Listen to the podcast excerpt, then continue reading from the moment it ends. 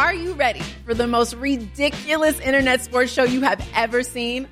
Welcome to React, home of the most outrageous and hilarious videos the web has to offer.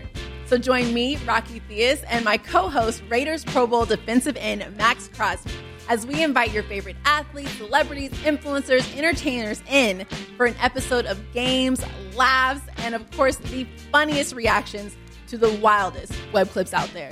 Catch Reacts on YouTube, and that is Reacts, R E A X X. Don't miss it. This podcast episode is brought to you by Coors Light. These days, everything is go, go, go. It's nonstop hustle all the time. Work, friends, family expect you to be on 24 7. Well, sometimes you just need to reach for a Coors Light because it's made to chill. Coors Light is cold lagered, cold filtered, and cold packaged. It's as crisp and refreshing as the Colorado Rockies. It is literally made to chill. Coors Light is the one I choose when I need to unwind. So when you want to hit reset, reach for the beer that's made to chill. Get Coors Light in the new look delivered straight to your door with Drizzly or Instacart. Celebrate responsibly. Coors Brewing Company, Golden, Colorado.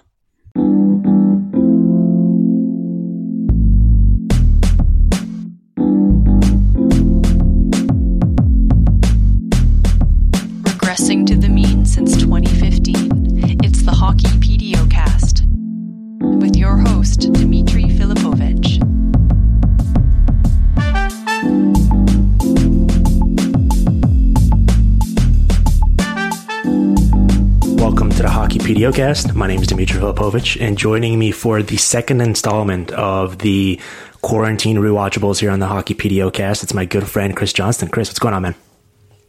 I'm doing well, Dimitri. Thanks for uh, giving me a chance to go down memory lane. I don't usually watch any games back uh, that I was at or that I covered, and this was kind of interesting for me to do.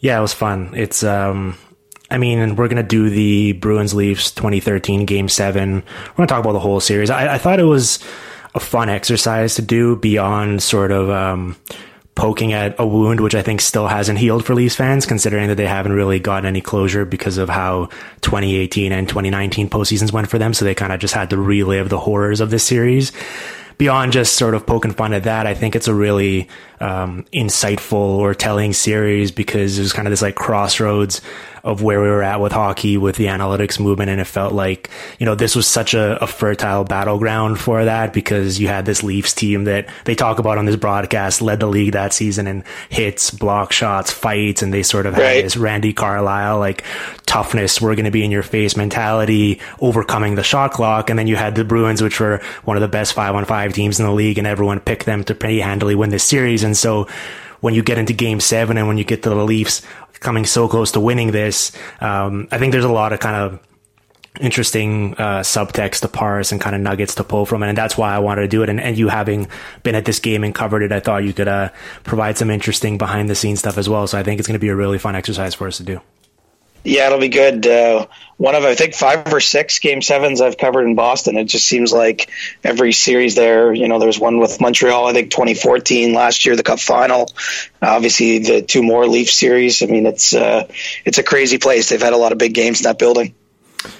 And um, as always, go. So I did recommend the listeners before we start to go back and listen to the first episode I did with Craig Custance. We did the 20, 2009, 2009 Cup final with the Wings and the Pens. Um, and I highly recommend just you know maybe Leafs fans might not want to go watch this game again, but um, whether it's this game or something else, I highly recommend just going on YouTube and, and immersing yourself in a full game. It, it, feels really good.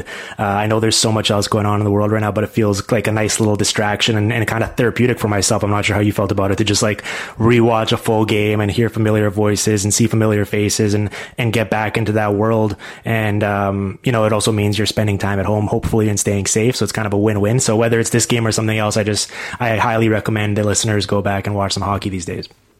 Yeah, and, and it's funny because you know right off the start, it started hitting me. I mean, because you, you forget uh, if you're not thinking consciously about it, how much the teams change. You know, I, I, we were watching the start of this game uh, in the warm up part, and there's like young Dougie Hamilton and, and Mhm. Tyler Seguin and Jaromir Jagr, and you know, I just I'd forgotten the exact makeups of the two teams at, at the moment. I mean, obviously we know some of the central characters, but uh, there's a lot of like little rewards there if you're a hockey nerd uh, and going back and remembering who was on some of the, the fourth lines and stuff like that because it's hard to believe uh, some of those guys were, were part of this game.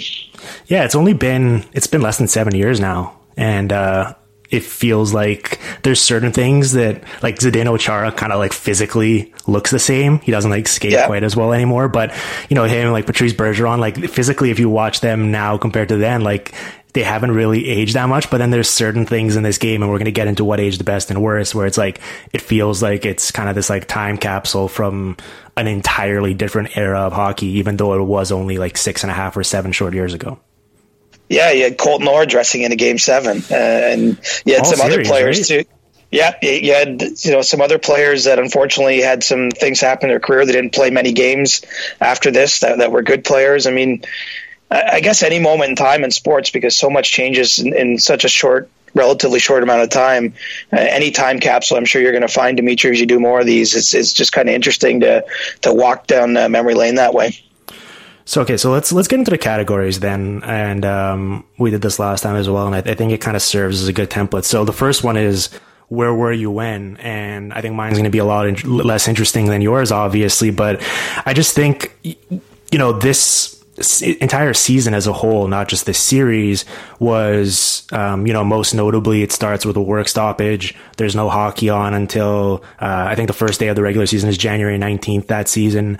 And, you know, looking at it compared to now, obviously it's under very different circumstances, and there's so many bigger things going on in the world that that makes uh, an NHL CB, CBA impasse um, look like small potatoes. But I've never personally experienced a work stoppage like this during a season. Like I'm used to the natural flow working in hockey now for the past five six years or whatever you have the regular season, it ramps up towards the playoffs. Then you have the draft and free agency, and that's probably the most hectic part. And then you have this nice little window there where everyone seems to log off. People go to their cottages, everyone relaxes, and then we reconvene in the fall. And for it to just abruptly stop like this and there's no hockey on, um, I've never really experienced it like this because I wasn't working full time in the NHL during this 2012 13 season. I was still a university student. I was still sort of part timing at Canucks Army and, and really um, getting my feet kind of dipping my toes into the industry. But for yourself, I mean, what was it like covering uh, this season just from like the work stoppage and and you know, I'm sure there were nuggets coming out here and there with meetings and progress and whatnot, but there was also large periods where there was probably just nothing going on in the NHL. Yeah, it was it was a little unusual, and and for me personally, uh, I started this what would have been the start of this season working for the Canadian Press. It was early in my career, uh, the, the you know for the Newswire, and, and I was covering the lockout basically almost every day, and and you know standing on the sidewalks in New York for endless amounts of time, uh, trying to find somewhere to charge your cell phone because we, we didn't really have an ability to work, and then all of a sudden, you know, during this time period, I actually took a job with Sportsnet that began, you know, once the lockout ended, and and so everything moved pretty quick from December to January that year. Uh, when they, they finished the lockout, I switched jobs and you know you, you launch into this season. And i think you know if, if we look at where we are now you know there, there's some reminders in this season about what things might look like when the current season that we're, we're talking about gets going again or if it's next year you know some of the things they're talking about doing because you know this game seven was held on may 13th of the first round yeah. um, you know it was a very late playoffs game six and seven in this series were played on back-to-back nights, mm-hmm. which is not something you, you, typically see. But you know, if we get a playoffs at the end of this 2019-20 season on the other side of COVID-19, you know, we might see some of these types of things again, just because you know we haven't had a schedule compressed quite like this one uh, since then, and we might again in the future. So it was a really weird year. 48 games um, in in what three months? I guess starting mid January or, or, towards late January. Yep. Um, you know the the Blackhawks. I remember what they win 25 in a row. Or They went 25 games, I think, without losing in this season. Uh, you never knew really what to make of the teams, and the Leafs were one of those teams that that seemed to be a little bit better than they should be in terms of where they were in the standings. Uh, there wasn't a lot expected of them uh, at that point in time. They hadn't made the playoffs as an organization uh, for a number of years, and it was just this this strange season that culminated with with this series. You know, from from a Leafs Bruins perspective, and um, you know, it, it, had just had a different feeling, and I, I think that, that we're going to encounter that again on the other side of uh, the coronavirus here. No matter no matter what it looks like, I think it's going to feel weird to to jump back into something after this much of a delay. Yeah, you're right. I mean, they basically jammed the 48 games from January 19th to April 28th, which is like a three month window there. And um, it, it, led to really wonky results. And that's why you get a team like the Leafs here, where um, I think maybe if you stretch it out over a full 82 games, eventually regression probably would have come back to bite them. And they might not have even made the playoffs to begin with. And it would have been an entirely different story. But in a 48 game sample, you have such wonky results. And it, it's sort of everything's jammed in there. And, and you're right. The back, the feeling that this game six, seven was played back to back. And during the game seven broadcast, they're talking about how I think the Bruins had some uh, difficulties with like their, their team flight and they couldn't even get into Boston on time after game six. And so the Leafs were already in Boston waiting for them, but the Bruins got in late and they're playing that day. And it, it's, it's all of it. It was just kind of, uh, surreal to, to go back and, and live through. I think you know, I was thinking about this and trying to get back in the headspace of where I was at at this time and what was going on. I remember, uh, it's funny enough now, I, I was doing a podcast, uh, semi regularly with my good friend Cam Charron, who now works for the Leafs. And, um, I remember, yeah, I was working at Canucks Army. I think I had like a thousand followers on Twitter at the time. I remember it was a pretty, uh, a different era where, uh, people like myself were just like trying to get into fights with people with more followers on Twitter to, to, to push the analytics movement and to kind of, uh, to get people to think think about it more. And, and, um, it, it's just, yeah, in, in, these seven years, I guess a lot's transpired and it's a, it's an entirely different world we're living in, uh, when you just think about where hockey's at now. For sure, and and it's funny when when you mentioned that Bruin story that when I flew down the morning of Game Seven, I came through the airport with them at the same time. I mean, what a what a strange idea that a team would be flying home the morning of the Game Seven uh, team that that as you mentioned earlier was was meant to win that series and uh, was clearly the better team.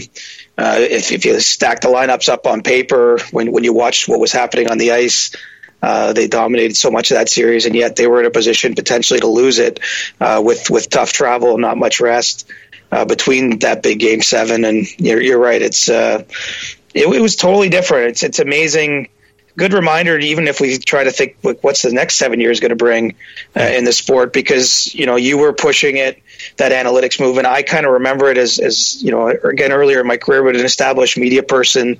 There's certainly some talk about it, but you know, on on the ground, it, it, wasn't something, say, that players are really being asked about quite yet. I think that came in the wake of this, you know, 2014, 2015. It, it became you know way more part of just the regular dialogue something gms were commenting on and and question coaches were getting. And now you know if we want to call that a war back then i mean that's not even a question. I mean players routinely and teams talk about all the kinds of things that were being fought at that time whether they mattered or not or just accepted wisdom at this point in time. And you know that's all unfolded within this a career of Zdeno Chara, Patrice Bergeron and, and all the other guys yeah, and it's funny to think back that the Leafs were like the poster child of the anti-analytics movement at this time, and then you look at it now, and, and they're I think considered to be the the front runner in terms of having uh, the most resources devoted to it. Kind of their GM is obviously part of it. There, so it's funny how much that's changed as well. And one thing I didn't remember when thinking about this season again was you know because of that 48 game schedule, teams only played within their own conference. And right. that was also kind of interesting to think about as well, because I think at this point, um, you know, the Penguins were really good this year. Um, you know, the cap, I, think the Capitals kind of had a weird season, but it, the East felt like much flimsier, whereas the West, you had the Blackhawks on that, on that tear you were talking about earlier. You had the Kings still, who are the defending champions.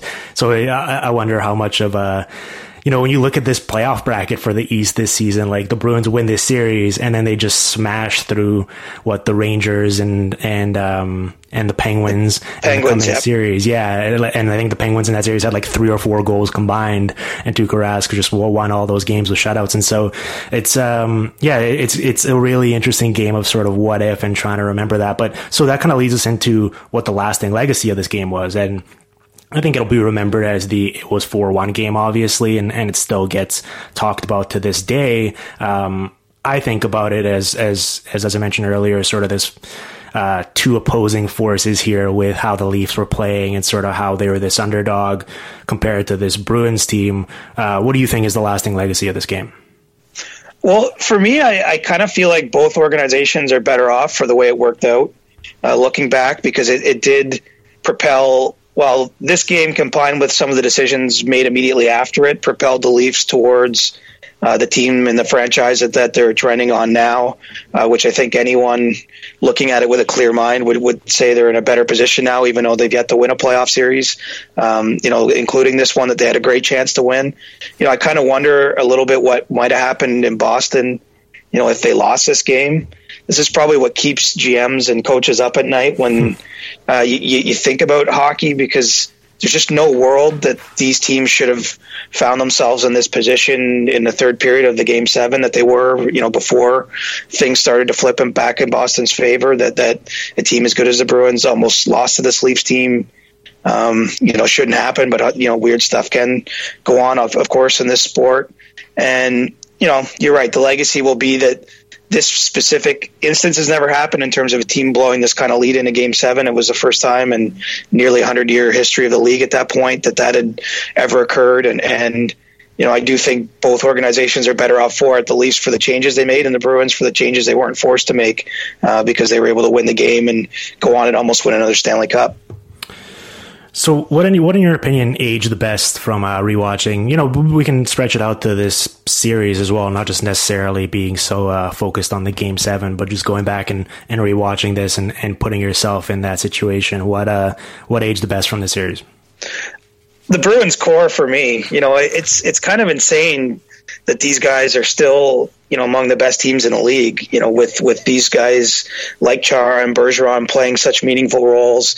You know, Brad Marchand in this 2013 game wasn't what he is today in terms of the role he had. I noticed when they had the six on five at the end of the game, he wasn't even among their six on the ice at that point in time. Obviously, if they were in a similar situation now, that wouldn't be the case. But you know, just just the what the Bruins have been. I mean, as an organization, they haven't always made some some good decisions, and there's a couple obvious choices we can touch on from this game. But but they've managed to, to keep finding a way with this specific group that that won a cup in 2011, nearly won in 2013, could have won a, a cup again in 2019 last year, getting to Game Seven against St. Louis, and and you know I think that they've aged well, and you know you've you've hit on it a few times. I think analytics probably um, looks even better nowadays, but but certainly at that point in time, these were teams built in different ways. I mean, look, the Bruins cared about the physical stuff and the hits and all that too. They had right. Shawn Thornton dressed in the game, but you know, clearly they prized what they still do really well at and controlling the puck in the offensive zone,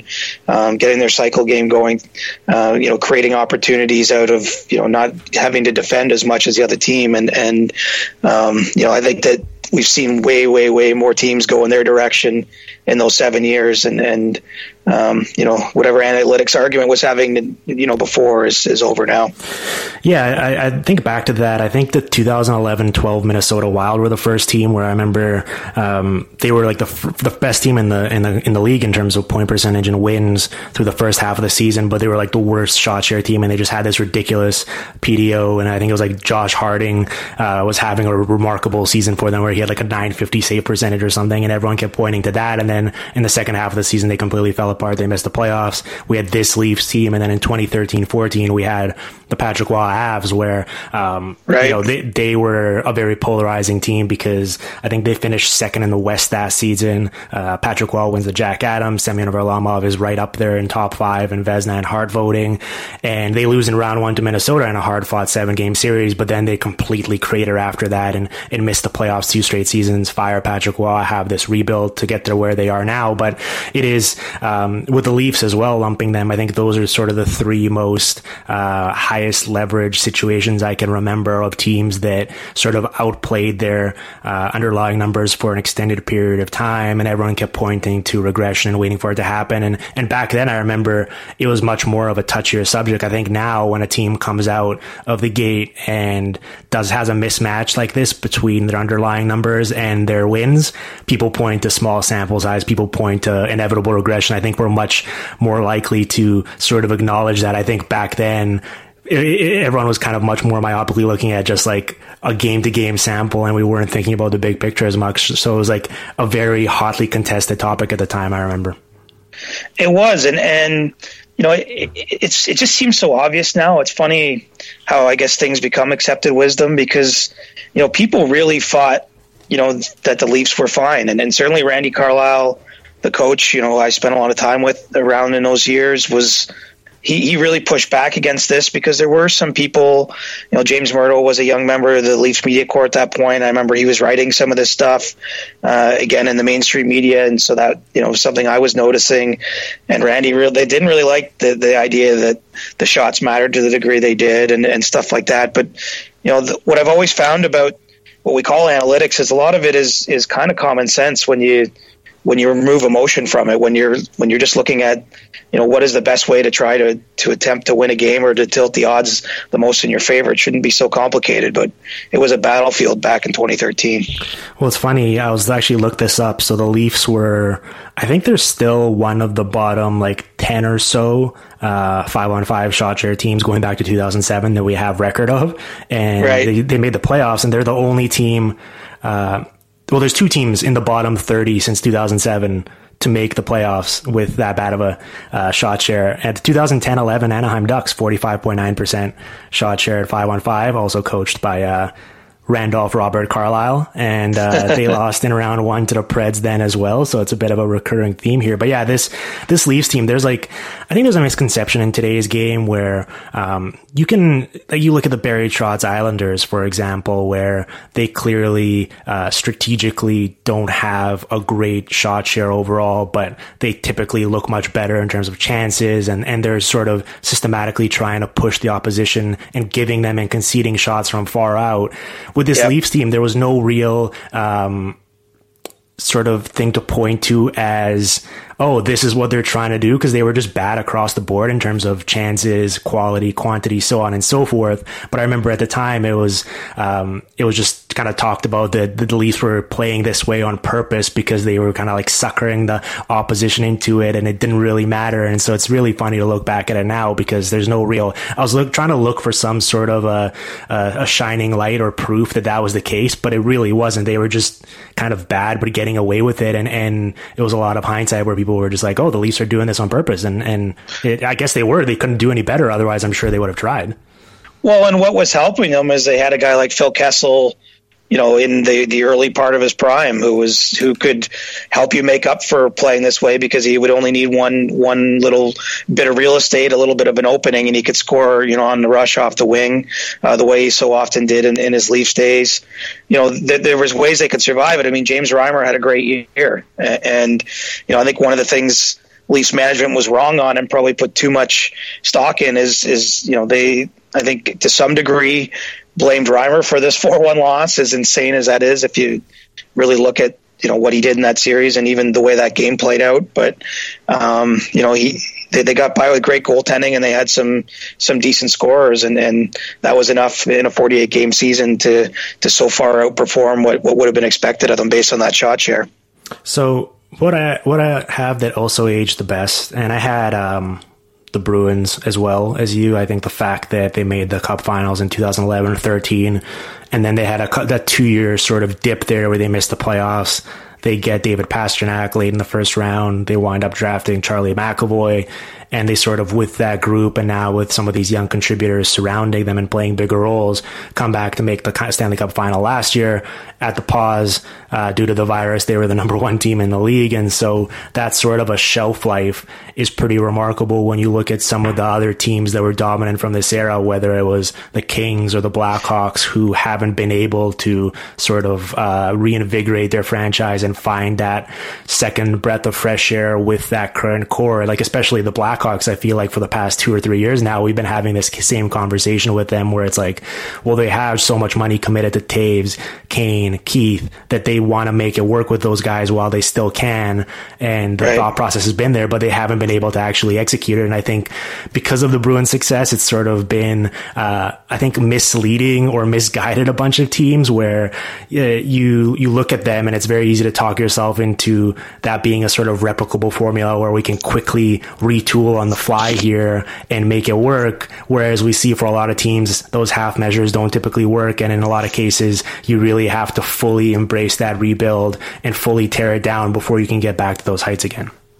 Well, and it helps finding David Pastrnak with a 25th overall pick, or you know, even Charlie McAvoy wasn't right at the top of the draft the year they drafted him. I mean, you, you got to really hit on some players, I think, to to do that retool. You're right, and, and uh, the truth is, you're more likely to play out probably what Chicago's had to do than what Boston's been able to do you know, it also helps that the Bruins aging curve hasn't hit them that hard. I mean, Chara's obviously not the player he once was, but he's into his 40s. And, and if they had a game seven to play this spring, you can bet he would be playing pretty big minutes in that, at least 20. I mean, back in this day, he was playing 30 odd. Um, but, you know, the, these guys, and, and even Bergeron is, managed to get better at an age you don't necessarily expect to historically players to get better. Certainly the way we see in the NHL now, and so um, you know they really are a pretty interesting special group that I don't think anybody should be saying, well, we'll just do what Boston did because I don't know that it's it's all that you know, easily to replicate. You, you know, it's funny. You go back and look at this now. Chara was on the ice for 202 of 439 total minutes in this series. Um, wow. And no, no, one else in this. So the next highest was Dion Phaneuf at 177, and then Johnny Boychuk 156. So Charles was on the ice for pretty much 30 minutes a game. He averaged 29 31 for this entire postseason. Now there's some overtime games sprinkled in there as well. So that kind of boosts those totals and artificially inflates them. But he plays 35 46 in this game seven. And on the second half of a back to back, on the second of a half of back to back, I think at this point he already must be in his like mid 30s, right? Like mid to late 30s because he's in his, he's 40 now. I think um, he'd be um, 35. I think he's 42 right now. Yeah, so it's funny because he's already, you know, we're going to talk later about uh, sort of apex mountain or players who were at their peak in this game. I didn't even consider Chara because you look back, he's probably already like four, five, six years away from his individual peak at this point in time, and he's still playing 35 minutes on a back to back in this game seven. And I think as the game went on, he really like doesn't leave the ice. There's a couple sprinkles here of uh, Johnny Boychuk or of Matt Bartkowski randomly, but it's pretty much Chara, and he's so active too, right? Like he's pinching a ton. He's getting into the play on the Bergeron tying goal with uh, less than a minute left. He's the net front and he's screening James Reimer while Bergeron is taking the shot from the point. He's just like all over the place and he still shows sort of flashes of the way he's been able to be exposed most recently. I think there's a couple play, plays throughout the series and even in this game where the Leafs basically just uh, dump the puck over his head and make him turn and retrieve the puck and skate backwards, and, and they go and sort of beat him with their speed out wide and recover it and kind of make him chase in the defensive zone. But yep his ability to still sort of dictate the play with his reach and his size and his physicality. And like the Leafs are trying to like throw Colton Orr out there in this game to like rough it up with him a bit and try to maybe, you know, sucker him into a fight or get him off the ice any way they can. And he doesn't really fall for any of those traps and he winds up just pretty much playing the entirety of this game.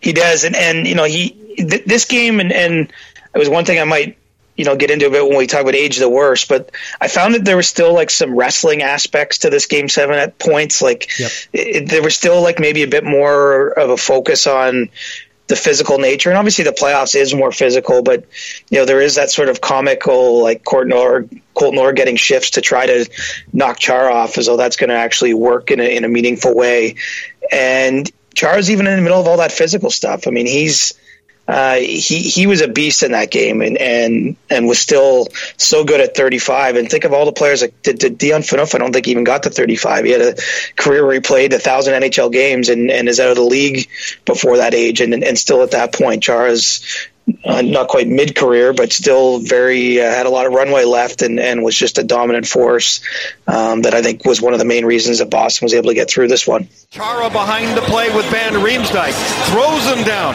Greco-Roman wrestling, yeah, he's got a history of it. His dad was one in the Olympics. There was a little bit of it right there. Van Riemsdyk is not a small guy, but Chara is gigantic.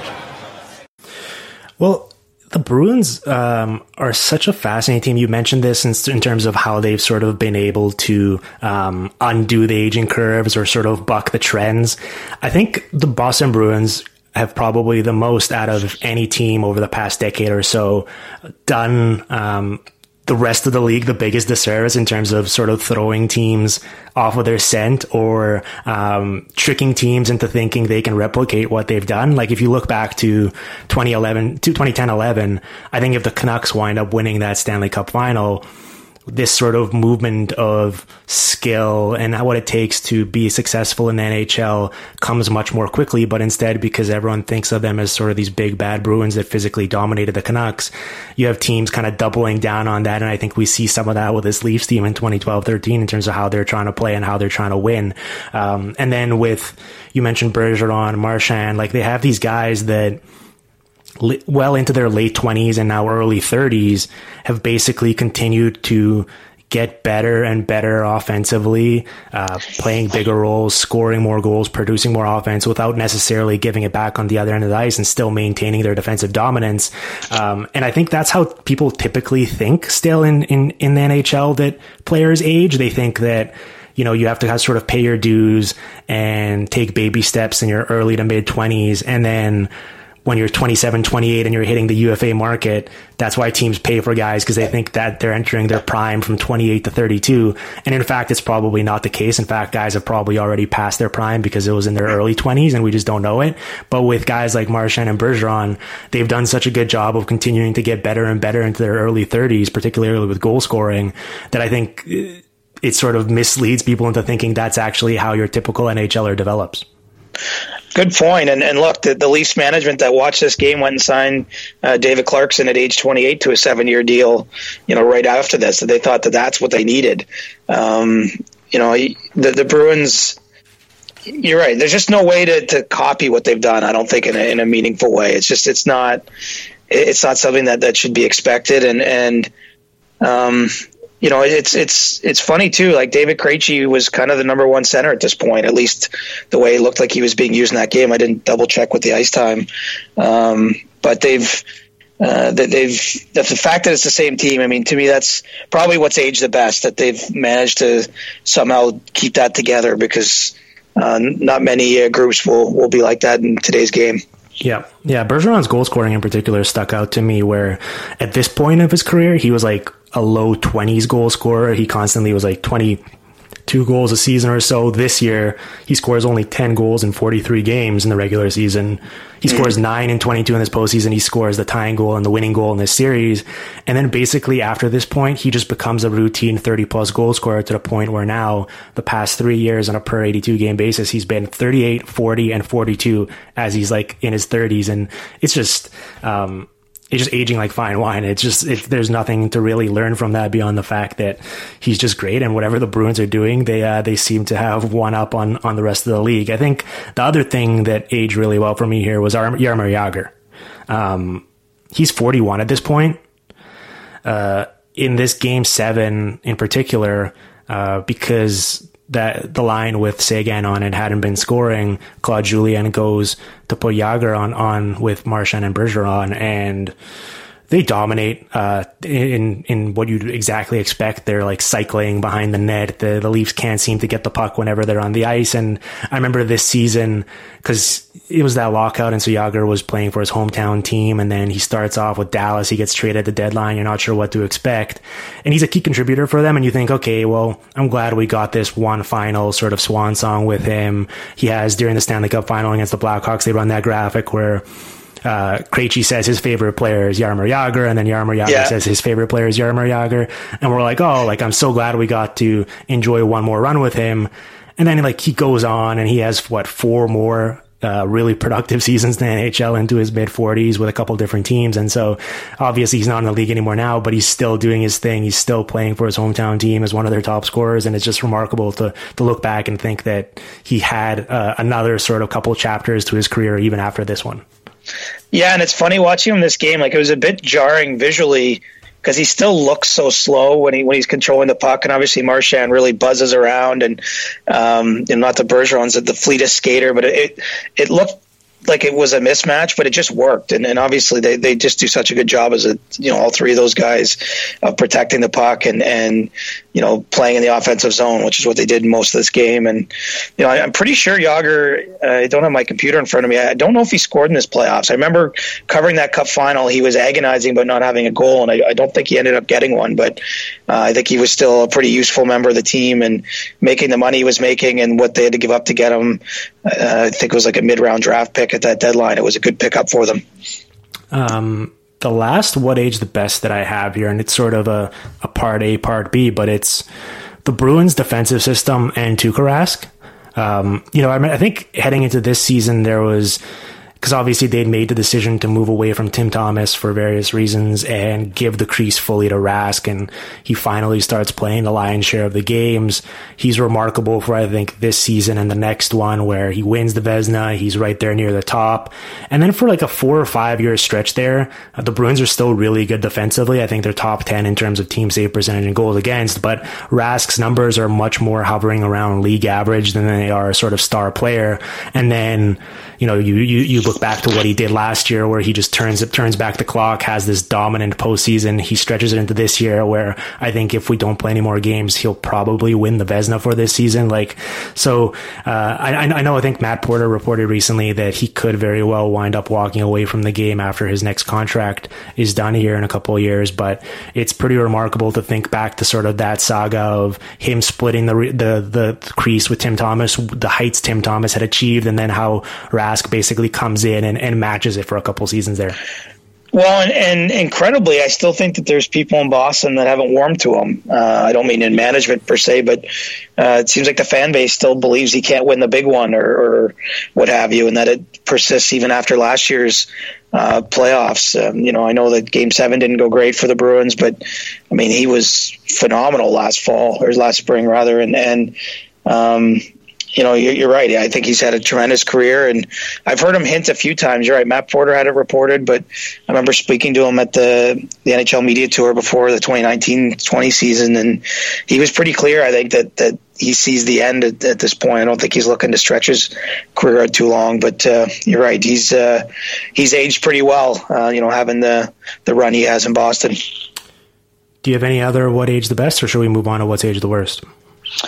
I'm I'm I'm in a negative frame of mind, so I've, I've got right. to let's let's get into the worst.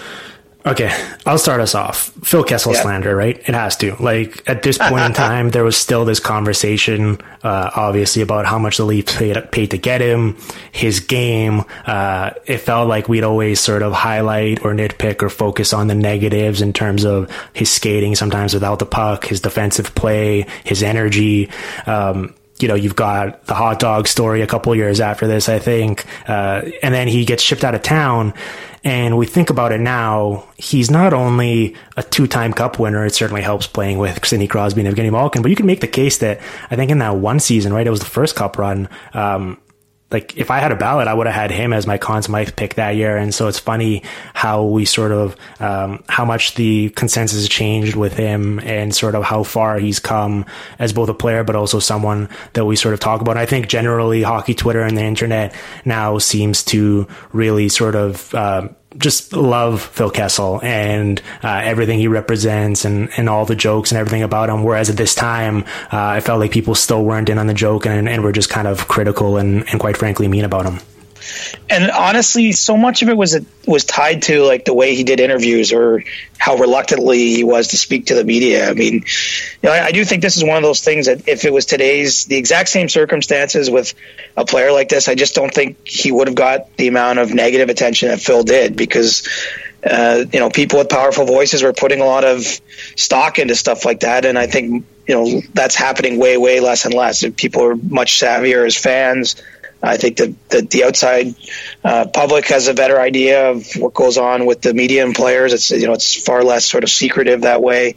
And you're right, it was it was insane uh, some of the heat that he got. And you know, this was a big series for him. You know, I remember he scored a big goal in Game Two um, you know, for the Leafs to, to, you know, even that series up one one coming home, and and you know he'd had so little success against Boston. I mean that that was a real thing.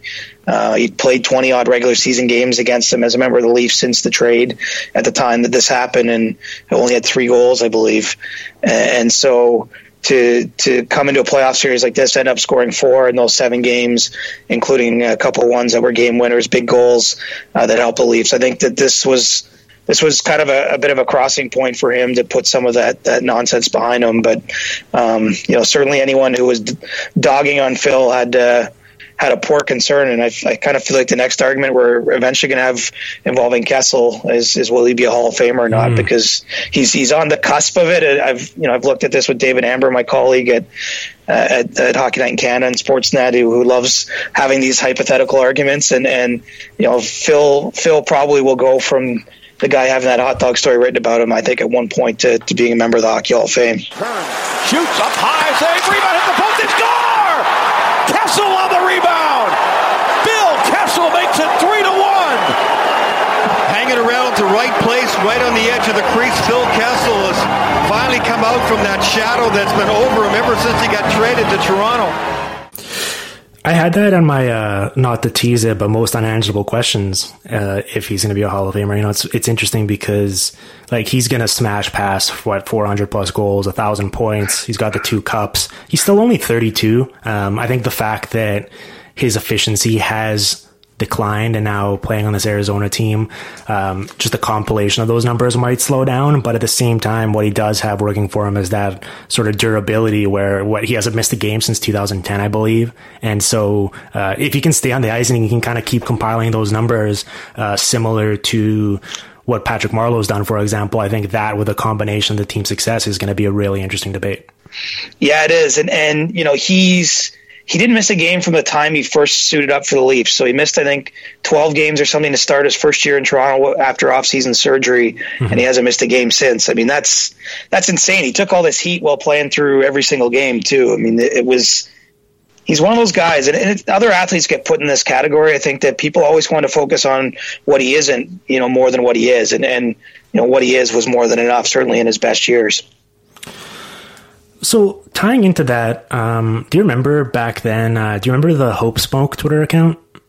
I do. Yep. So he, he would transcribe all of the uh, all the Leafs media on TSN and Sportsnet and all the radio hits and everything. And I had that on on my What Age the Worst, not that account, but just I remember at this time when we talk about this analytics debate, whether it was uh, Dave Poulin or, or Claude Loiselle or, or any number of media members going on and sort of um, basically kind of toeing that Leafs company line in terms of they were playing this way on purpose and analytics were stupid. And I remember them talking up like Mark Fraser, for example. He only plays a couple games in the series, but I remember it was a very divisive topic because he was like plus 18 this season and everyone was like, you know, that type of style just leads to, to on ice goal results. And this is why him and the Leafs are so good when he's out there. And then you look and it's like he has like a 107 PDO and it just everything seems to be going his way when he's on the ice. And then the next year he's minus 15 in 42 games and then he's basically out of the league the following season. And so it's funny to sort of look back at that era now and tie that all together. And I, I remember, um, part of why it was so divisive was because there was this sort of propaganda coming from the Leafs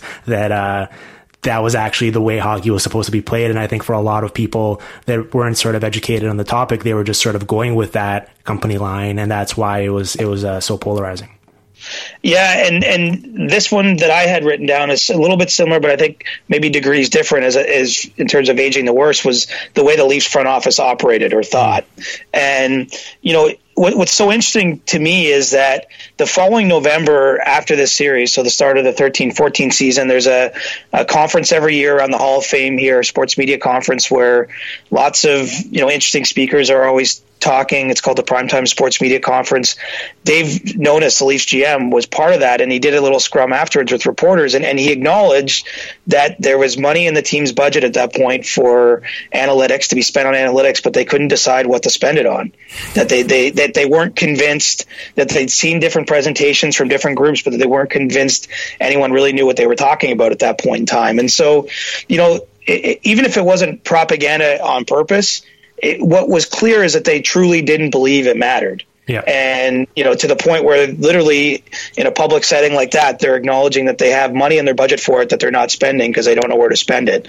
And, you know, so much of it comes through in the series. I mean, uh, even watching this game seven, you know, I thought Mikhail Grabovski was, you know, one of the least better players. I know he was on for a few goals. I think part of why what happens next, he gets bought out inexplicably in the offseason after this game seven. This is actually the last game he played for the Leafs. And I think he's minus 10 or something in the series. But if you look at all the underlying numbers, I mean, he was probably Toronto's most effective forward. He had really low zone starts. Uh, he had one of the better shot shares on the team. Uh, he had, I think, 55 or 56% high danger chances when his line's out there. I mean, he was doing things that, that weren't resulting in, in the goals at that point in time. Probably some bad luck, and and so the management comes out of this series. They let his line mate Clarke MacArthur walk away uh, for no raise in free agency, and and Clarke had a good series too. And they mm-hmm. buy Grabovski out, and it just it just to me, it's totally indicative. I think if if you have a more process driven front office, if you're looking at more than just the boxcar numbers, I don't think any reasonable person comes out of this game seven and makes those sort of decisions. And you know, so that's why I think that the front office thinking at the time is is probably what what's aged really really poorly. Well, okay, so on that line, I think in this particular game, it was one of the few instances where the Leafs actually had the right deployment or the right usage of their forward lines.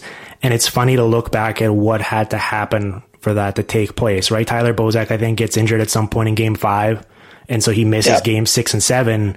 And that forces Randy Carlyle to basically promote Nazem Kadri to play with JVR and Kessel. And mm-hmm. those three are just so impressive together watching the, this tape from from game six and seven both where they're just every time on they're on the ice it feels like they're creating a chance or a goal.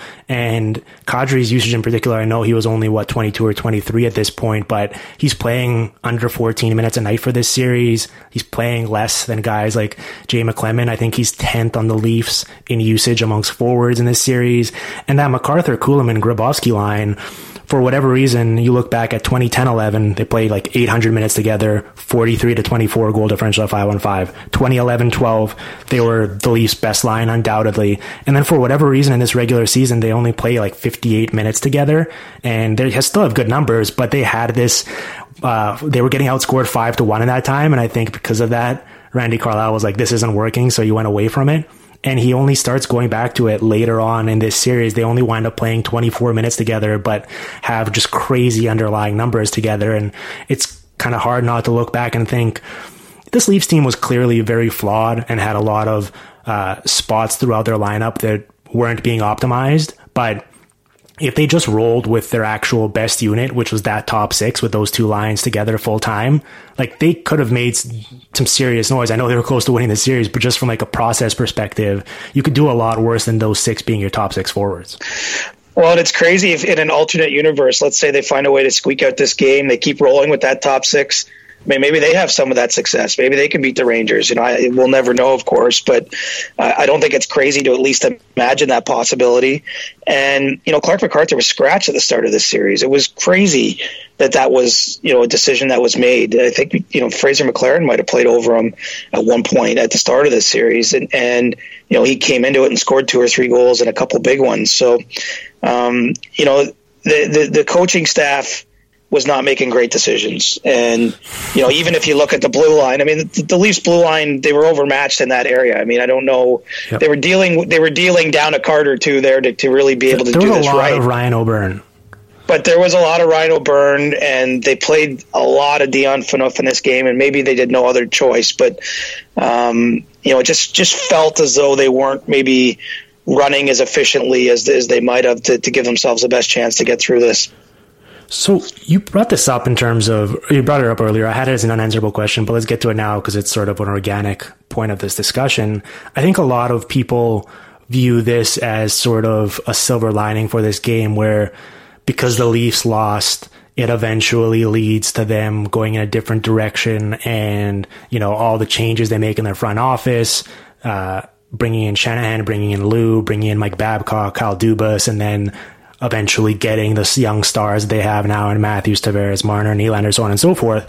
But the reason why I don't know if that's necessarily true is because I think, if anything, the fact that they came this close to being the Bruins without getting over the top sort of empowered them to double down on it because you just look at their decision making. I mean, this summer, what they sign uh, it's Tyler Bozak to a five year, $21 million deal. They gave 29 year old Dave Clarkson seven years, 36.75 million.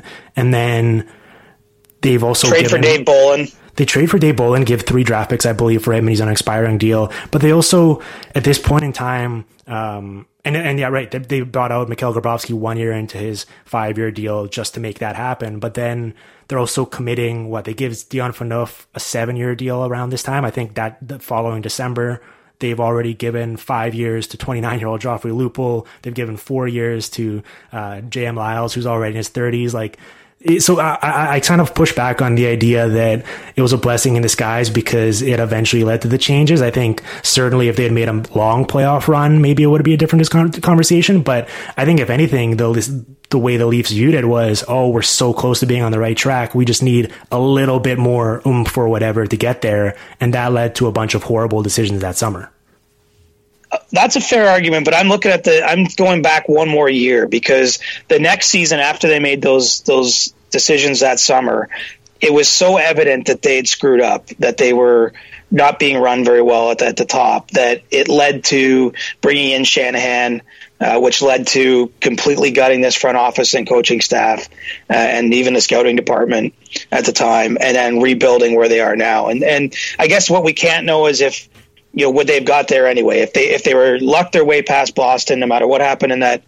this 13 playoffs you know maybe 13 14 would have been a disaster either way. And they they might not have done um, you know some of the things they did. And they would have maybe ended up in this place anyway. But you know I just feel like Dave Nonis in particular and and that front office would have had a degree of I, I don't think the ownership would have been as likely to bring in Shanahan um, you know, if, if, they went on a playoff run this year, you know, within another 12 months of that happening, I, I, I do think it would have bought him some internal currency that he didn't get to have. Instead, they're sort of viewed as, you know, the, you look like a flawed team, even if whether that's fair or not, if you blow a 4 1 lead in a game seven with 12 minutes to play. And, you know, I think that this started to undermine the way um, the, the front office was viewed.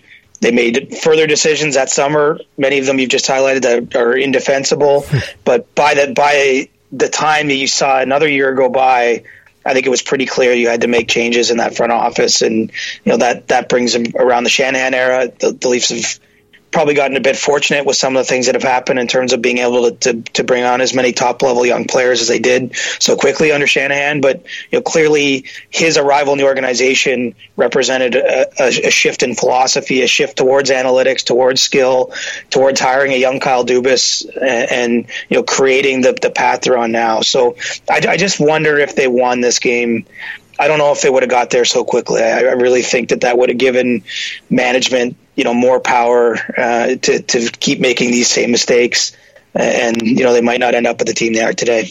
That's fair. Yeah, in terms of uh, lineup decisions or sort of relics from a time capsule, the Leafs' fourth line now in their defense. I think Fraser McLaren plays only one game in the series. Mike Brown doesn't suit up at all. But for this regular season, just looking back at some of the stats, it's it's truly uh, remarkable. I think we need a full ESPN 30 for 30 done about this Colton Orr, Fraser McLaren, Mike Brown line where Colton Orr is leading the pack there with 623 per game ice time. Fraser McLaren 509. Mike Brown 4 minutes and 39 seconds per game. Those three combined that season for 5 goals, 38 fights and 13 misconducts. Just uh, amazing. Just an all-time line. Right, and they mentioned on the broadcast actually that the Leafs led the league in fights that year. So, yeah. you know, that was part of that grit, character, uh, block shots, spend the whole game in your own end kind of philosophy they were deploying at the time. Yeah, the Leafs had eight fights this year before the break as a team, and those guys had 38 that season. Pretty, pretty remarkable. Um, what aged the worst for me? The Leafs core of players in their mid to late 20s here. We've sort of touched on it, but it is remarkable to look back at, um, and I guess it kind of just speaks to the attrition of the game. But, you know, whether it's Franson, uh, Cody Franson, whether it's Clarke MacArthur, whether it's Dion Phaneuf, Grabovski, Nikolai Kulemin, Joffrey Lupul, even Leo Komarov, who's, who's still playing for the Islanders, but, at this time, though, all those guys were sort of in that mid to late 20s window. And we just talked about how the Bruins, clearly a different caliber of players, but how gracefully they'd sort of age into their early 30s. And a yeah. lot of these guys were, by the time they were 32, they were just out of the league. You know, it was, it was very unfortunate, sort of just genuinely sad stories like Clarke MacArthur's post concussion syndrome and stuff like that. But it's, um, for those guys to still be such effective players at that point, and then within like three or four windows, at a, three or four years, in a snap of a finger, just be out of the NHL entirely is uh, is pretty jarring to look back at now. Yeah, a lot of those guys unfortunately got paid not to play at the end of their career because they, they right. got contracts that they weren't able to be healthy enough to, to perform on. And, and, you know, some of that's the sport, but I think some of it's the, the guys that, that the Leafs were compiling and betting on with those contracts. And, you know, it's a shame because Joffrey Lupul actually played some pretty good hockey when he was healthy for the Leafs. Yep. He just wasn't healthy enough, and they gave him one more five year deal at the end, which was the one, obviously, where where Lou Lamoriello ended up telling him he was done. Right. Uh, you know, basically put him to Robidas Island, as it was called in, in Toronto, um, to to finish out that deal. But you're right, it, it was it was a flawed core. Um, you know, I think it was to a point actually where when Brendan Shanahan took over you know, one of the reasons that, that they traded Kessel is because he was very tradable, but they were worried that, that something was left over from that core that, that, you know, that it wasn't the hardest working group, that they might have had a penchant for the party lifestyle. You know, there was a lot of rumors around the team at that time off ice too. So, right. um, you know, it, it really didn't age well and, and, you're right. Even with better coaching and some better decisions around them, I, I don't think it was going to be good enough to, to consistently, you know, challenge a team like the Bruins anyway. Yeah, I mean, less than I guess six plus years later, seven of the 27 players the Leaf used, Leafs used that season are still in NHL, and only 10 of the 30 that the Bruins used. So it's remarkable that uh, you know it's it is such a sort of game of attrition where there's so few guys that like six or seven years uh, isn't that long of a period of time. It's like not like even when I was doing the 2009 show with uh, with Custins about the Red Wings and the and the Penguins, there's still like a bunch of guys over a decade later that are still kicking around the league at various spots, obviously at different stages of their career. But for so many of these guys to just be like completely out of the league is just is just pretty crazy to think about. Um, the other one that I've got here is the touch icing did you notice watching this game like how weird it was um, to actually have to wait for the defenseman to physically touch the puck before the referees in a delayed manner blew the whistle? Like there, thankfully there was no sort of um, closely contested potential looming injuries because of that in this game, but it was kind of jarring for me to watch that because I've been so trained to as soon as the guy is passing a certain point of the ice, just you're all of a sudden getting ready for the face off with the other other ice. Very weird. And it's funny if as you do more of these, if you're doing more old games, like it's just funny how much the sport looks different in general. I mean, it, part of it was probably what the Leafs were doing deployment wise, but they had a few power plays in this game, and I'm like, what is that setup? Like, what are they even trying to accomplish, let alone what they're not accomplishing? And and the rules change, and, and the way I think the game's coach has changed a fair bit, and it shows up even seven years later just some of those things to your eye. It does it, it doesn't make sense to, to see that because you, have become used to what we see so often now in, in today's NHL. Well, it's great you that you mentioned that. I actually had a note about how um, I think for the full season, but especially in this series, like the Leafs were exclusively using a top pairing with Cody Franson and Dion Phaneuf on it. Right. And um, in lieu of you know, I think Joffrey Lupul would have been an interesting player to have out there. Uh, Nazem Kadri as a shooter, as we've seen him develop later on in his career. Even Jake Gardiner as a puck mover. Uh, you know, I know he's the defenseman, but Grabovski, like, there's so many other interesting weapons and skill sets that they could have incorporated there, but I guess teams were just like, yeah, we're just using three forwards, two defensemen. And so it felt like most of their operation was centered around that big shot from Phaneuf on the top of the point. But um, the interesting thing about that is like I think his first couple years in Calgary, he had like 39 power play goals or something in those three years, some crazy number. And then he had like 30 the rest of his career. And I think because wow. of those first three seasons, it just stuck as like, he has a huge shot. He's a power play weapon. So we're just going to have him on the top unit and revolve around that, similar to what we see teams doing with Shea Weber. And there was just no data to actually suggest that that was the right strategy, but they just kept going with it. And you're right. That was something that aged the word, just going back and thinking about the Leafs power play now where they just got like the puck moving side to side between Marner and Matthews and it just like it's just an entirely different sport being played out there. Well, and what they have now is some control generally. Even when it's not good, you can sort of see what they're trying to do. I mean, in this game, and I didn't watch the previous games in the series back, but like they were brutal. And they get a cheesy, they actually get a cheesy power play goal early in the game from, from Franson. But, you know, it's not as a result of any sort of system or anything they were running. I mean, it just kind of a shit happens kind of goal. Um, you know, they didn't get set up once that I could really see. There was like one little time where, where Kessel was kind of working it off the half wall that I remember, but like power play wise, they, they were like they were lost in this game, and and frankly, because the Bruins were a bit undisciplined early on in Game Seven, they could have probably capitalized on a couple of those power plays they had, and maybe even been up five one instead of four one, and maybe this is a different kind of podcast. So, Claude Julien's tough approach with young players. I have as at what age the worst? They're talking about how in you know in the previous years they'd benched or scratched Tyler Seguin in big games. In this series, yeah. Dougie Hamilton only plays three games, and I think he plays like 10 minutes in one of them. Um, you know, and, and tying into that, the Seguin and Hamilton, obviously, their ensuing trades a couple years apart. It was pretty crazy to look back at now. I think there was one point in this at the end of the second period, they have a power play, and they actually have Seguin, Hamilton, Marchand, Krejci, and Bergeron out there as a five and you're just like, oh my goodness! Like, can you imagine this just running roughshod on the league uh, for the next however many years? And it's like, nope, uh, those guys do not play another single regular season game together again after this. Yeah, crazy. And it's funny because they got so little. Essentially, now that we have the benefit of hindsight out of those trades, I mean, how much better would the Bruins be just for those two players still today? Um, you know, it's hard to argue that there's no way that that wouldn't have worked out better for them than, than even where they're at.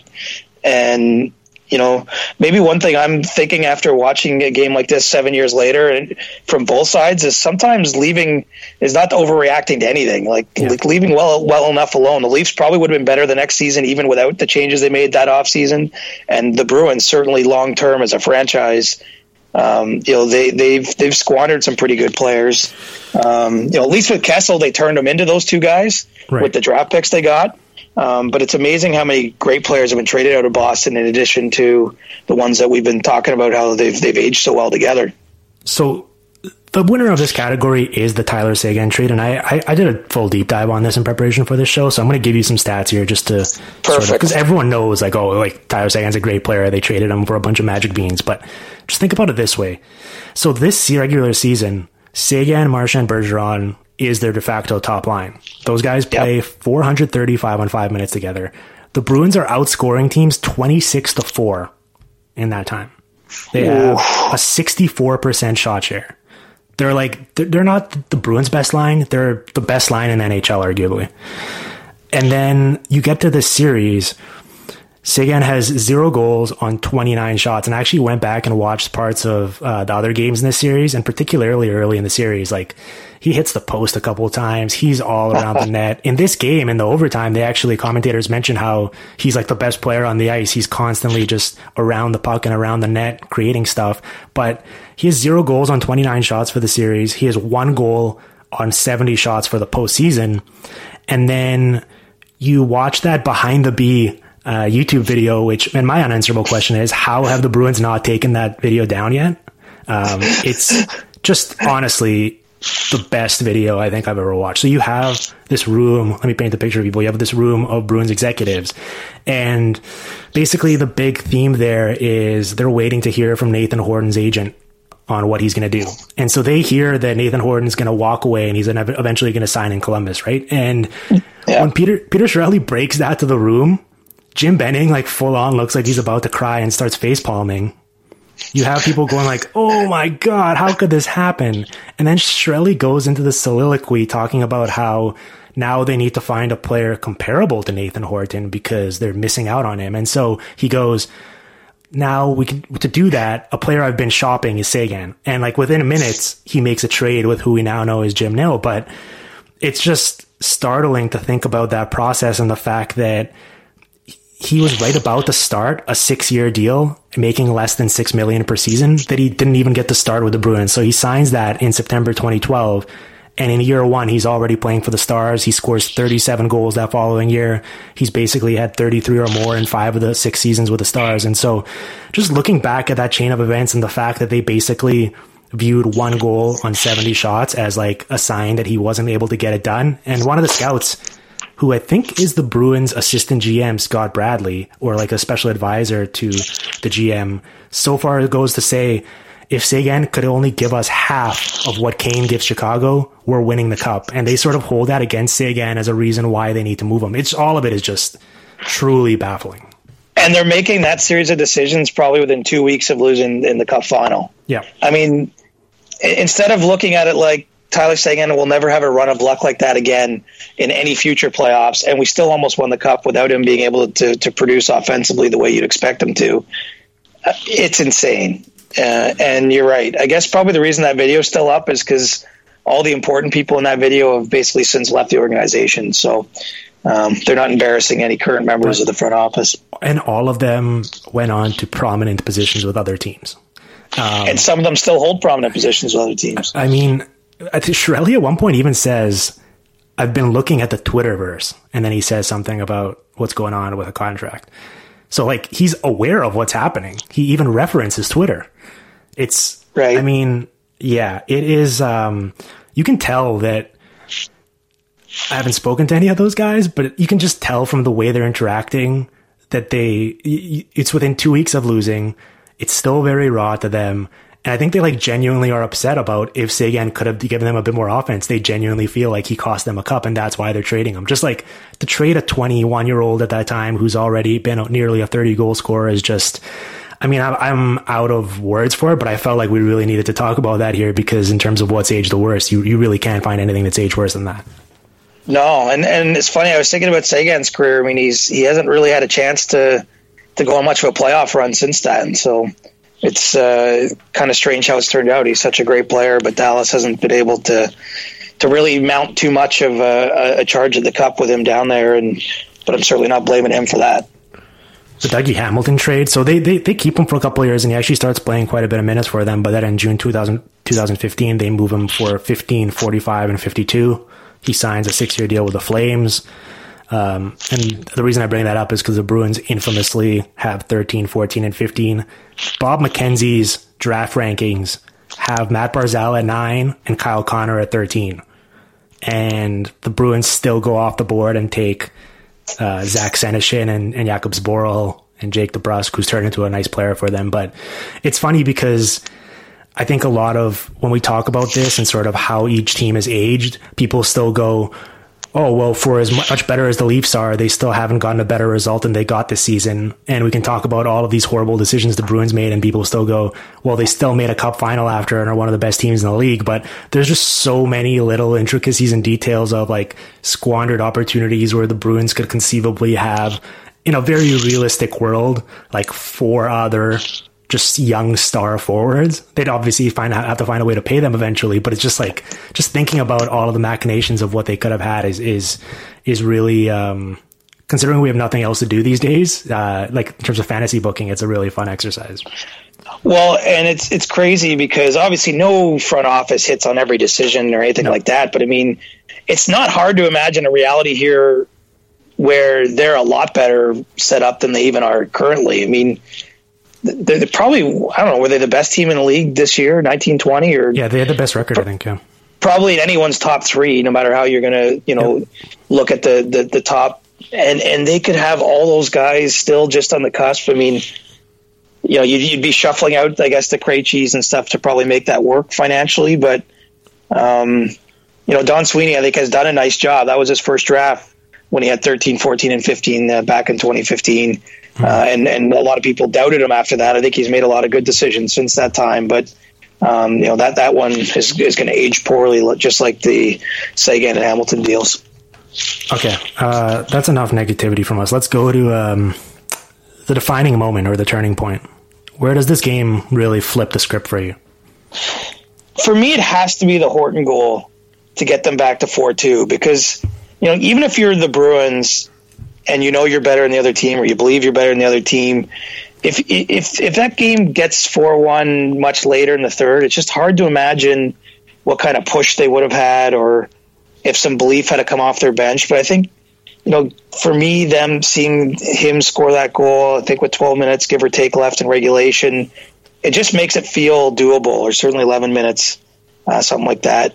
And you know, I think that's where it comes back because from that point on, I mean, the Leafs, other than the, Matt Frattin breakaway that, that didn't even become a shot on net, uh, the Leafs didn't really have much at all. And, and obviously, any team up 4 1 is going to go into some sort of defensive positioning. But, you know, Boston completely took over from that point on. And, and you know, you can just see what happened. It's almost like you felt it happening before they even tied it. It just, uh, you know, it just seemed so inevitable from that point. So I think that getting that that one that second goal in the game, putting a little doubt in the Leafs' mind, and still having enough time left to, to make a good push and tie it up was was probably where it turned.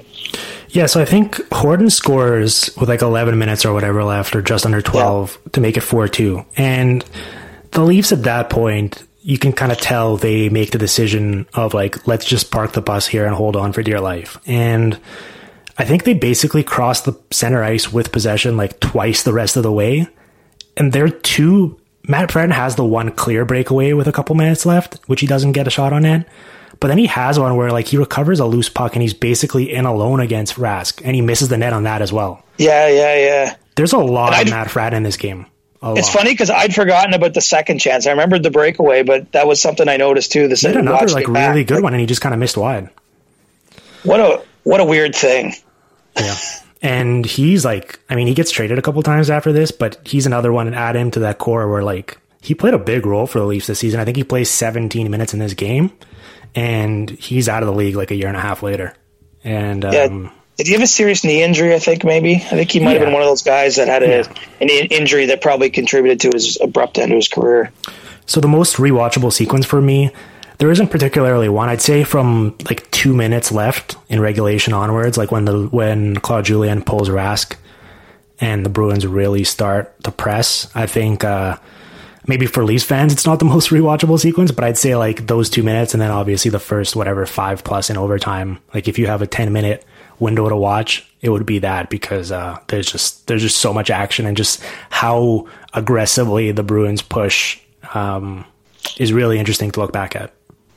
It is, and it's funny. There's another one that didn't age well. I mean, the fact he only pulled Rask with about two minutes to go, down two, uh, is not something we'd see probably any coach do nowadays. Great point. Um, is there anyone in this game with a, like the biggest heat check performance, which I typically would give to a player that was kind of an unsung hero. So in that game seven of Penguins Red Wings, we gave it to Max Talbot, scores the two goals, wins the series for them. In this one, like the Bruins top six, and then uh, Zdeno Chara basically do everything. Like there's a lot of Matt Bartkowski. I think Seidenberg gets injured in this game like one shift or two shifts in. So Bartkowski plays like 24 minutes or something and he actually creates quite a bit with his skating. But there isn't like, it's kind of the, the names that you'd expect are the ones that really do the heavy lifting for the Bruins.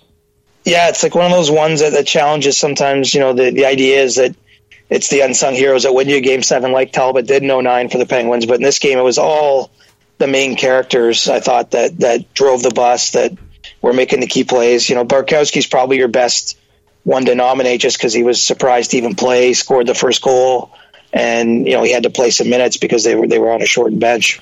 Actually, Cody Franson. I know it's a, in a losing effort, but he scores the two goals.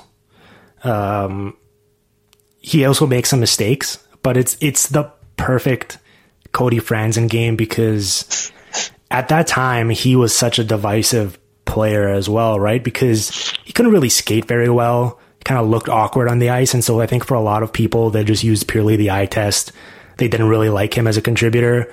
Whereas his underlying numbers were always pretty good, so the analytics community defended him, and so I remember there were a lot of uh, there were a lot of Cody Franson debates online, and uh, he actually has a pretty good game in this one, and he scores the two goals to make it one one and two one.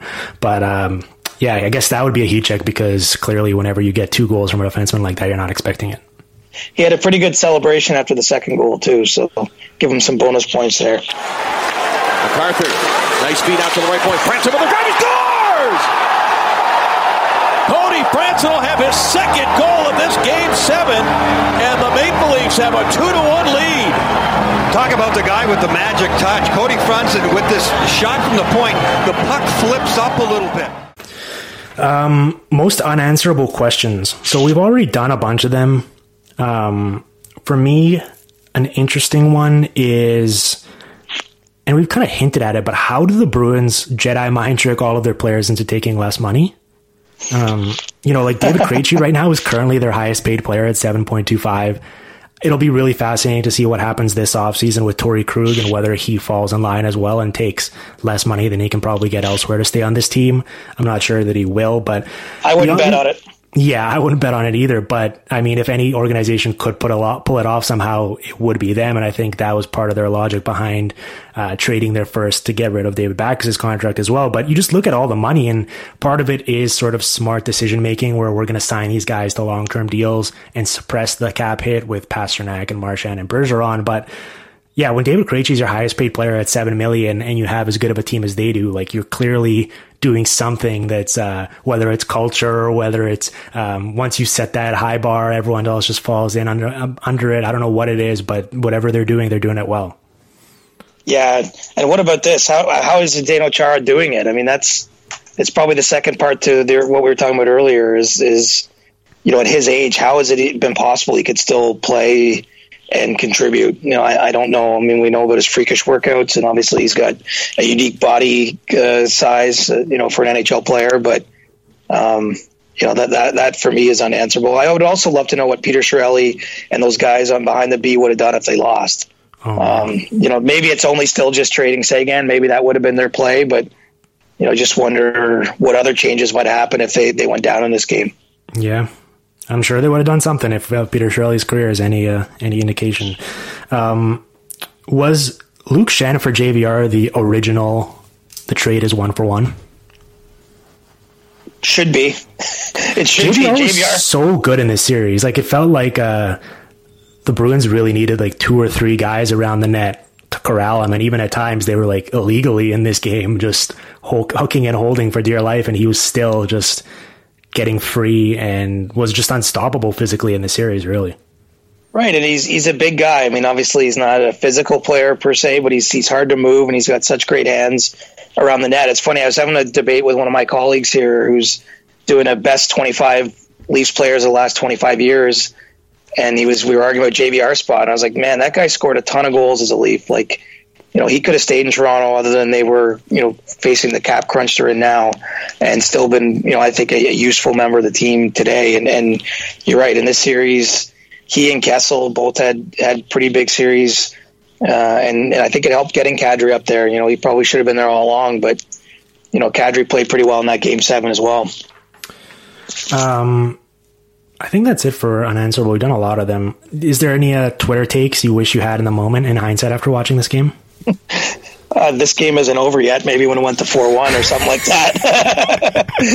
uh, you know, I thought that actually the broadcasters did a pretty good job of they, right. they didn't they didn't go too far. I mean, we, I watched the NBCSN broadcast. Mm-hmm. I didn't rewatch the CBC one, so I'm not sure what the the more Canadian centric take would have been. But the, the, certainly NBCSN didn't go too hard on like you know these miracle Leafs are about to pull something off. I mean, they they, they were pretty. I thought level headed about where the Bruins were at and, and, that they still had a chance. And, you know, they were pretty good on Boston's push there. But, you know, I was booking flights up in the press box at that point or booking hotels anyway in New York, thinking that I was going to be covering our Leafs Rangers series next. And certainly I didn't at the time see that comeback coming, even, even though it makes sense seven years later. Watching it on a Saturday morning in my apartment, it, it, it makes more sense watching the game that way. But at the time, I thought the Bruins were cooked. Yeah, yeah, I was on Twitter at this time, and I was I was making a lot of takes. I'm I'm proud of myself that in hindsight I would have probably made as well. I think. Did you go look up what you were tweeting, or no? I didn't, but oh. I think like I was. I remember people were pretty critical. Like I'd, I'd be reading like Cam Charron's work, and, and he would constantly be hammering home how you know MacArthur, Komarov, um, MacArthur, Kulemin, and Grabovski are their best line. Um, how Bozak probably shouldn't be playing as much as he is on the top line with Kessel and that's what we talked about. Whereas I think as this series went along, and particularly in this game, that top six for the Leafs looks so good that it makes you wonder why it took for them so long to get there. I think certainly would have been hammering home the point of like Tyler Seguin looks really good and they shouldn't be demoting him and he should be playing more. And certainly never in my wildest dreams would I have thought that they would trade him that summer, but um, I guess you could see sort of the frustration with how they were handling him. And the other one is the Leafs game plan where I, you really could tell after Horton makes it 4 2 that they had a mandate of like, we're not crossing center ice. Don't even don't even try. Like the the two times Fred and Godfrey are really the only times they ever create anything, and it's no one's really been able to sort of find that cure to score effects yet in hockey. I don't know if we ever will. It's kind of like a, a deeper psychological thing where it's human nature to try not to screw up as you hold on to that lead. But, um, yeah, it's, it's kind of tough to rewatch because they're so clearly so conservative. And it's funny when Horton scores 4-2, the shift before that, the Bergeron line has like a 90 Yes. second shift in the offensive zone where they're just firing so many pucks on net and then the Leafs ice it and then or they or they get they kind of meekly clear it and get a change and then the Bruins come out with the Krejci line and Horton scores and that would have been, a good take where it's like oh my god when that line really got cooking and that shift happened even though it was still 4-1 you could tell that the momentum was really swinging Do you know what's funny? And there's not a natural place in our conversation to put this, but watching this game back, like one thing that occurred to me or that I thought is that that I totally forgotten is the Leafs kind of had earned a lead at the point they had a lead. Like, you know, Boston had a really strong start to the game, and then they didn't have much until that third period. And you know, it's just interesting. And, and as I mentioned earlier, they were pretty undisciplined and took some penalties and put themselves in a spot to lose that game. And that's that's the funny part. If you're, you know, it was almost kinder to Toronto for me watching it again, up to the point where they built that lead because I thought it was reasonably justified. I mean, maybe not certainly four one, but um, you know, I thought the Leafs had played a pretty decent road game to that point, and I, and you just wonder. I guess maybe they had no gas left, playing back to back or being so overmatched, but but why they went into the shell they did. Um, you know, because they were having some success, especially in the second period with with some of their speed and, and using those things, and they completely abandoned it the minute the, the Boston started to push. yeah yeah well I mean it was a flawed team but when they played their best players they were good I just think they had a misunderstanding of maybe who their best players were or what the most effective way to to win was at that point. So I think Right. that's kind of the issue. But yeah, I mean, when you had Franson and Gardiner out there with either of those top two lines, like they were they were creating stuff and it was fun to watch. Um, so I have Doc and Eddie's commentary corner here. Obviously, those that team didn't call this game on NBC. It was uh, Brian Engblom between the benches and the late Dave Strader on play by play. I thought they did a really good job. I kind of enjoyed it actually. It was nice because for a lot of these big games, you go back and especially if it's the NBC, it's it's the same old voices every single time. I I enjoyed the fact that Strader at some point um, in the first period he's calling him um, Franzen and then or like Franson or something, and then he basically says, "Well, I'd like to thank Twitter for um, correcting me," and then he basically starts calling Cody Franson correctly in the second period onward. So I kind of like that sort of acknowledgement and the fact that he was on Twitter seeing what people were saying during intermission.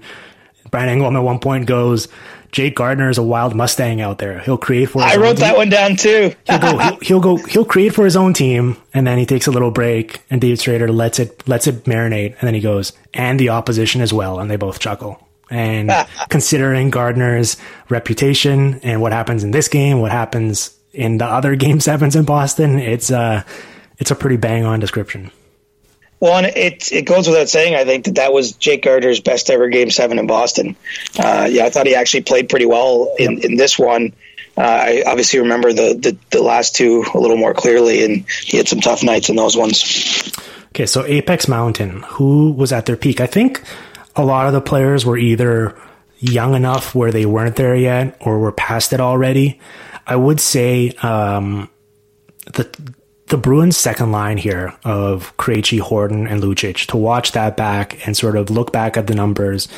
They were so good. Um, and I guess one of my unanswerable questions too was like, did have we just woefully underrated Krejci this entire time because he's just sort of lost in the shadows behind Bergeron and kind of doesn't do anything super flashy, but he's been around for so long and been so productive. And if you look back at those two cup runs in 2011 and 2013, they were their most effective players. I think Krejci in this one has 26 points that postseason, and no Yeah. one else even has 20. Um, it, they were just they were remarkable to watch, and especially in this game. And it kind of segues into who won the game. I think the best, and I can't believe I'm saying this, and people who listen to the PDOcast will not believe this. I think the best player on the ice in this entire game was Milan Lucic. Rebound, they score! Bruins score! Like they did last night, late in game six, to get to within one, and this sets up a very interesting minute and 22 seconds. Milan Lucic again, the most dominant guy. Just gets in good body position and refuses to give it up. I'm with you. And for me, he was my number one apex guy. I mean, he Yeah. was a he, he was a beast. His And- skating was remarkable compared to Yeah, what he is was- now, right? getting in on the forecheck and forcing turnovers and and you know it's not just the hits and obviously scores the one goal the, the goal to get it back to 4-3 but you could just he he looked like he was in command out there uh, even his body language kind of the way he was with the team um, he was this has to be right near the apex of his career I don't think it I, I should have looked a little closer. I don't think it got much better after this point in time, and and certainly in this particular game, I think he's probably the number one reason that they, they found a way to, to win that game seven. Yeah, I think he was 25 at this point, and, and his production does sort of progressively decrease from year to year after this. He plays a couple more years, he goes to LA, and then he signs a big contract with Edmonton. But um, he plays the biggest roles in both the 4 2 and the 4 3 goals. You know, he scores the one in front of the net, and it's sort of what you'd expect from Lucic 4 3, where they just can't box him out, and he's basically just physically manhandling people until he gets the rebound and scores. But on the 4 2 goal, it's sort of the most illustrative of what he was at this point where he like transitions the puck into the zone takes it out wide around the net and then flings a cross ice pass to Horton who taps it in and it just like compared to what we've seen over the past couple of years from him as the game's gotten faster and he's physically gotten slower it's it, it is it's tough to sort of reconcile those two things. I mean, it happens. Obviously, he's in his 30s now, and with that body type, you're going to physically decline. But man, he was his skating was next level in this, and and I think he was the best player for sure. Do you know what's funny? Total aside, but I, I actually went this this year during the season, and I was at a game in Calgary in the stands. I got a couple good buddies out there, and I went and visited them. We went to a game, and every time he touched the puck, I'm not joking. Everyone was yelling "Luch!" Like he was really popular in Calgary this year, and he's a he's a really good guy. I mean, I find him easy mm-hmm. to cheer for. I know he's been maligned. Obviously, he's wildly overpaid, and he's you know at a point where he can't produce. But it, it was cool to watch him and be reminded of what he was in his prime because you know especially in the playoffs. I mean, he was the the very definition of a power forward. He was, and Nathan Horton as well. I mean, there were so many instances with that chemistry with those three where either Horton or Lucic would always be around the net with their stick down in the right place, just waiting for the puck to come to them, and they would tap it in. And you know, Horton in this postseason, he's got 19 points in 22 games. Um, and then he signs that summer. We talked about how the Bruins front office was just distraught when he decided to leave. And as everyone knows, he signs a seven-year, thirty-seven million dollar deal, plays thirty-five more games, and is out of the league by his twenty by the time he's twenty-eight. And um, yeah, it's just watching this like it's him and Lucic are just such fluid skaters for their size, and they're so effective. But it is also the perfect sort of reminder of why um, power forwards age and how once you get into your late twenties, you should probably not be committing big money to them. So if anyone, if any GM out there is rewatching this and uh, formulating their off-season plans, maybe this would be a good reminder to uh, to go back and watch this game and, and consider how you're spending your money moving forward. Yeah, and what a shame for Horton. I mean, this Yes. this wasn't the apex. This was this was kind of the final moments, other than the press conference in Columbus and half a season there. And and um, you know, he was. You're right. That that line I thought was was awesome with them and Krejci uh, in this game. And I didn't I didn't remember that. I mean, Marchand was certainly not bad, and we talked about earlier how they controlled the ice. But I, I was kind of struck by how he wasn't so much a part of the central part of the story quite at that point. It didn't feel like to the degree these guys were in that game seven. No, particularly when it came to scoring, that line was their number one offensive line. So um, yeah, it's it's kind of interesting to look back at. Anyways, CJ, I think that was it. Was there any other um, takeaways or or things you had in your notes from watching this? I think we we covered pretty much all of it. Yeah, it, but it really was fun. Like it, it's it's Yeah. it's cool to go back. I mean, obviously, most people don't have the time. Uh, when, Everyone we're has the it. time these days. I think. But right now we have the time. I mean, it's either this or the F1 doc I've been watching on Netflix, or I got to get into that Tiger King at some point. But I might as well be uh, might as well be watching some of this stuff because it does it does actually give you some thoughts about you know what the decisions teams make and you know this was a such a huge moment for both of these teams, both these organizations, and um, you know a little bit of a what could have been feeling if if the Leafs somehow get through that game. It would have been a, a miracle. Yeah, hopefully the Leafs fans that are still listening uh, aren't too distraught. But I think things ultimately took a while. There were some rough patches for sure, but it, it wound up working itself out. I'm glad you mentioned that F1 doc. That's actually been my uh, favorite thing that I've discovered during this break here. It's um, I think maybe we should just quit the NHL and start covering F1 when thing when the world resumes because the personalities on that show are just remarkable.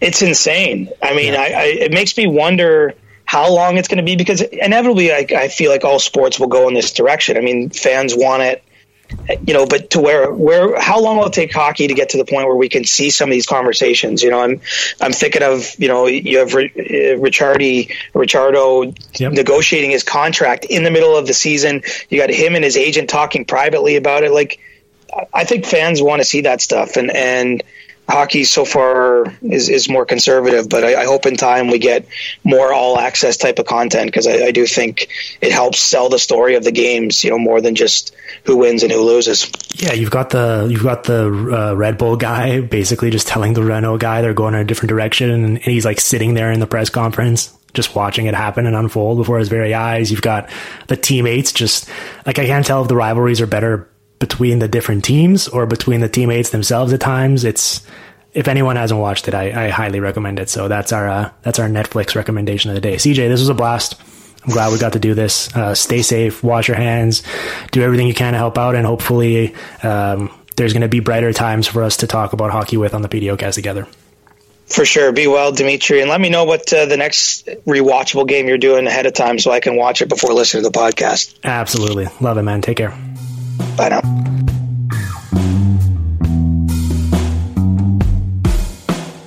The Hockey PDOcast with Dimitri Filipovic. Follow on Twitter at Dim Filipovic and on SoundCloud at soundcloud.com slash hockeypdocast.